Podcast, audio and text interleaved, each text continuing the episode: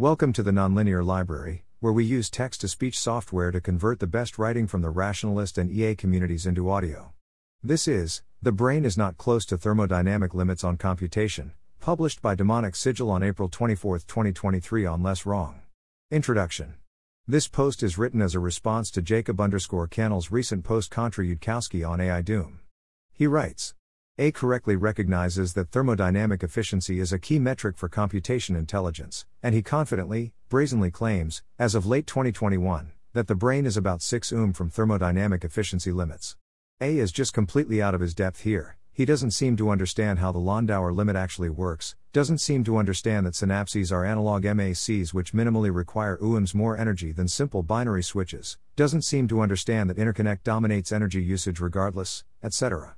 Most of Jacob's analysis for brain efficiency is contained in this post. Brain efficiency, much more than you wanted to know. I believe this analysis is flawed with respect to the thermodynamic energy efficiency of the brain. That's the scope of this post. I will respond to Jacob's claims about thermodynamic limits on brain energy efficiency.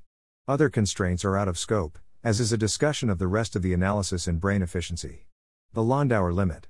Just to review quickly, the Landauer limit says that erasing one bit of information has an energy cost of k, log 2. This energy must be dissipated as heat into the environment. Here k is Boltzmann's constant, while T is the temperature of the environment. At room temperature, this is about 0.02 electron volts. Erasing a bit is something that you have to do quite often in many types of computations, and the more bit erasures your computation needs, the more energy it costs to do that computation. To give a general sense of how many erasures are needed to do a given amount of computation, if we add n bit numbers a and b to get a plus mod 2n, and then throw away the original values of a and b, that costs n bit erasures.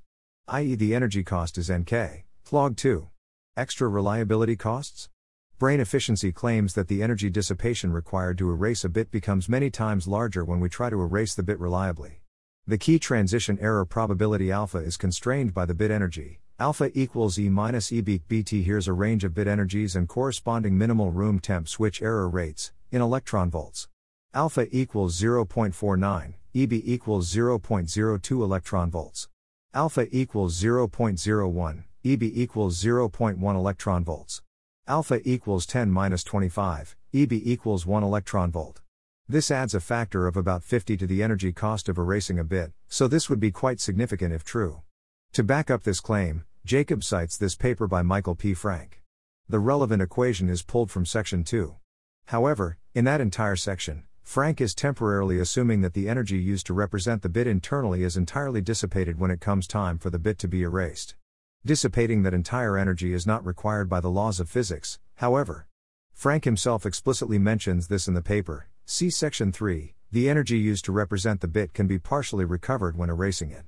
Only kth log 2 must actually be dissipated when erasing a bit, even if we ask for very high reliability.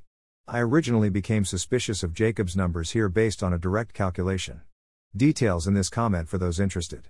Analog signals? Quoting brain efficiency. Analog operations are implemented by a large number of quantile binary carrier units, with the binary precision equivalent to the signal to noise ratio where the noise follows a binomial distribution. Because of this analog representation, Jacob estimates about 6,000 electron volts required to do the equivalent of an 8 bit multiplication. However, the laws of physics don't require us to do our floating point operations in analog are implemented does not imply have to be implemented. Digital multiplication of two 8 bit values has a minimum cost of less than 28 0.02 electron volts equals 0.32 electron volts. What if there's something special about the inherently noisy nature of analog? Maybe the random fluctuations in signal strength are actually important in the brain's proper functioning? That's fine too, just as the Landauer limit imposes an energy cost on erasing a bit, absorbing a random bit from the environment's thermal randomness comes with an energy bonus. If we have to add randomness onto our signals, that actually improves the overall energy efficiency. Dissipative interconnect? Jacob claims that there are unavoidable energy costs to interconnect, all the wiring that allows information to travel between different parts of the brain. Moving a bit from one place to another does not have a minimum cost according to thermodynamics. Erasing a bit costs energy, but merely moving a bit from one place to another doesn't count as erasing it. This should be intuitively obvious if you think about it for a little while. Imagine a hard drive full of data drifting through space at a constant velocity. No matter how far it carries that data, there's no energy cost. Even the energy used to accelerate the drive can be recovered at the end when slowing it down. To his credit, Jacob does acknowledge that non dissipative interconnect is conceivable. For long distance interconnect or communication reversible e optical, signaling is obviously vastly superior in asymptotic energy efficiency, but photons and photonics are simply fundamentally too big, bulky, slash costly due to their 1000x greater wavelength and thus largely impractical for the dominate on chip short range interconnects 12. Reversible signaling for electronic wires requires superconductance, which is even more impractical for the foreseeable future. Fair enough for optical, but I have no idea why he's dismissing superconductive interconnect as impractical. We already have superconductors that work at liquid nitrogen temperatures, so if you're willing to make a computer design that requires cooling, you don't even need to discover room temperature superconductors. More generally, the issue here is that we've moved away from thermodynamic limits and into practical engineering constraints. If we want to claim that future inventors, or AIs, could never build a computing device more efficient than the human brain, then an impossibility proof based on thermodynamic limits is a very powerful way to do that because they're based on fundamental physical principles that probably won't be overturned. If we instead claim that it's impossible because to have non dissipative interconnect they'd have to use optics or superconductors and both seem impractical, then we're relying on future inventors not being able to invent a third kind of non dissipative interconnect, and also not being able to make either of the known ones practical. Invoking thermodynamics. Thermodynamics has a funny way of surviving scientific revolutions that kill other theories. It's applicable to classical mechanics, special relativity, quantum mechanics, and quantum field theory. If someone points out to you that your pet theory of the universe is in disagreement with Maxwell's equations, then so much the worse for Maxwell's equations.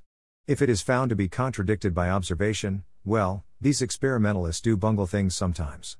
But if your theory is found to be against the second law of thermodynamics, I can give you no hope. There is nothing for it to collapse in deepest humiliation. Arthur Eddington.